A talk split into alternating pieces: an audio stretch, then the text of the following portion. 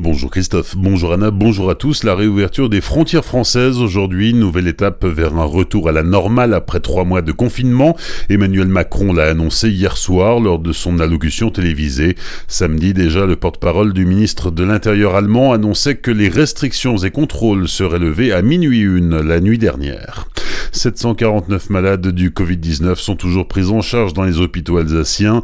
Un nouveau décès est à déplorer pour la journée d'hier dans le Bas-Rhin, selon Santé publique France. Aucune nouvelle hospitalisation n'a été recensée en Alsace hier.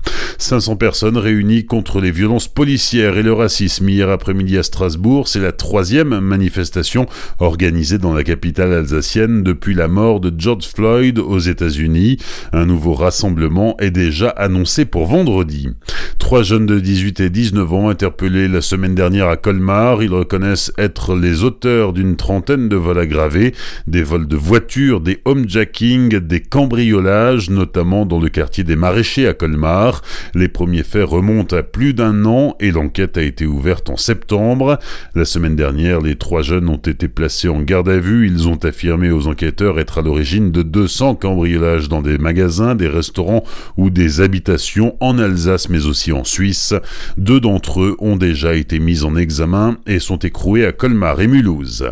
C'est officiel, la salle de spectacle des Maten à Célestat accueillera la revue Scout cet été pour quatre représentations, les 9, 10, 11 et 12 juillet, un spectacle en partie modifié, comme l'explique la comédienne Patricia Veller. Il y a des grandes parties qu'on va pouvoir garder parce qu'elles n'étaient pas trop datées dans le temps, puisque le spectacle date quand même du mois de janvier. Et puis il y a des choses qu'on va rajouter forcément. On a quand même maintenant vécu un moment un petit peu bizarre. On va essayer de le rendre drôle. Je pense que les gens qui vont venir dans les salles, ils n'ont pas tellement envie qu'on leur impose non plus de rester assis pendant plus de deux heures. Donc ce sera plutôt un spectacle sur les 1h45, voilà. Tous les autres spectacles qui n'ont pas pu se jouer seront également reportés. Jean-Paul Imbert, le directeur des Tons Maten, nous donne plus d'informations. Absolument tous les spectacles sont reportés la saison prochaine. Une bonne partie entre septembre et décembre et quelques-uns en 2021. Donc on demande à notre public de bien garder les billets et ils pourront profiter donc de leur spectacle donc un petit peu plus tard. Et si jamais ils ne pouvaient venir, bien sûr nous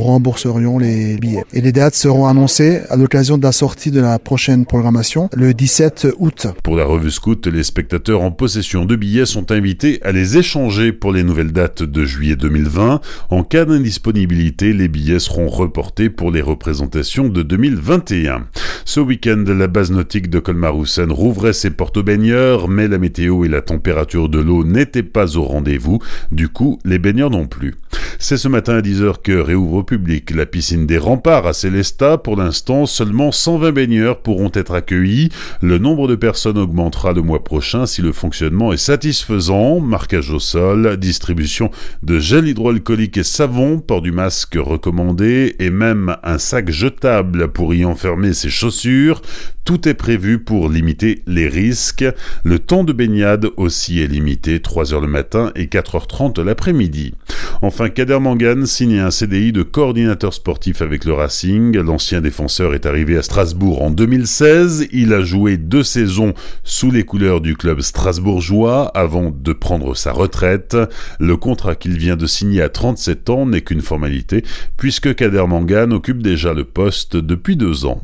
Bonne matinée et belle journée sur Azure FM, voici la météo.